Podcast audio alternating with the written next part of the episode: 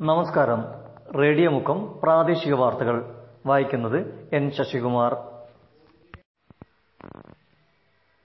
Mukkam civil ഡിഫൻസും fire rescue വിഭാഗവും ചേർന്ന് നടപ്പാക്കിയ ഹൃദയപൂർവം അന്നം മുട്ടരുത് ഉച്ചഭക്ഷണ പരിപാടിയുടെ കിച്ചൺ നിയുക്ത M L A Lindo Joseph സന്ദർശിച്ചു.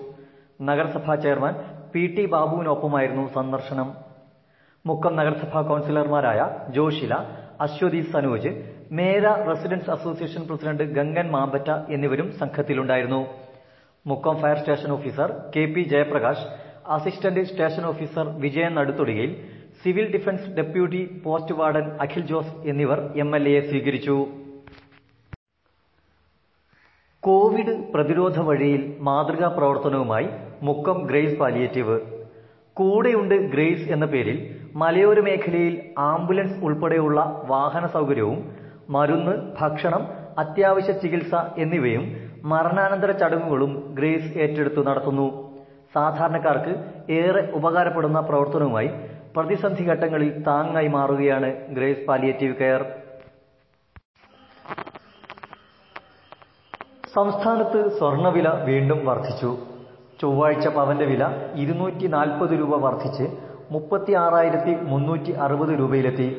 ഗ്രാമിന് മുപ്പത് രൂപ കൂടി വർദ്ധിച്ച് നാലായിരത്തി അഞ്ഞൂറ്റി നാൽപ്പത്തി അഞ്ച് രൂപയുമായി.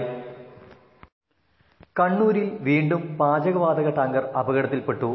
കണ്ണൂർ പുതിയ തെരു ധനരാജ് ടാക്കീസിന് സമീപം ടാങ്കർ ലോറി കടയിലേക്ക് ഇടിച്ചു കയറുകയായിരുന്നു. പുലർച്ചെ നാലു മണിയോടെയാണ് സംഭവം. ടാങ്കറിൽ ഗ്യാസ് നിറയ്ക്കാനായി മംഗലാപുരത്തേക്ക് പോവുകയായിരുന്നു. ഡ്രൈവർ ഉറങ്ങിപ്പോയതാവാം അപകട കാരണമെന്നാണ് പ്രാഥമിക വിലയിരുത്തൽ. കോഴിക്കോട് ജില്ലയിൽ രോഗവ്യാപനം കുറയുന്നതായി ആരോഗ്യ വിദഗ്ധരുടെ വിലയിരുത്തൽ.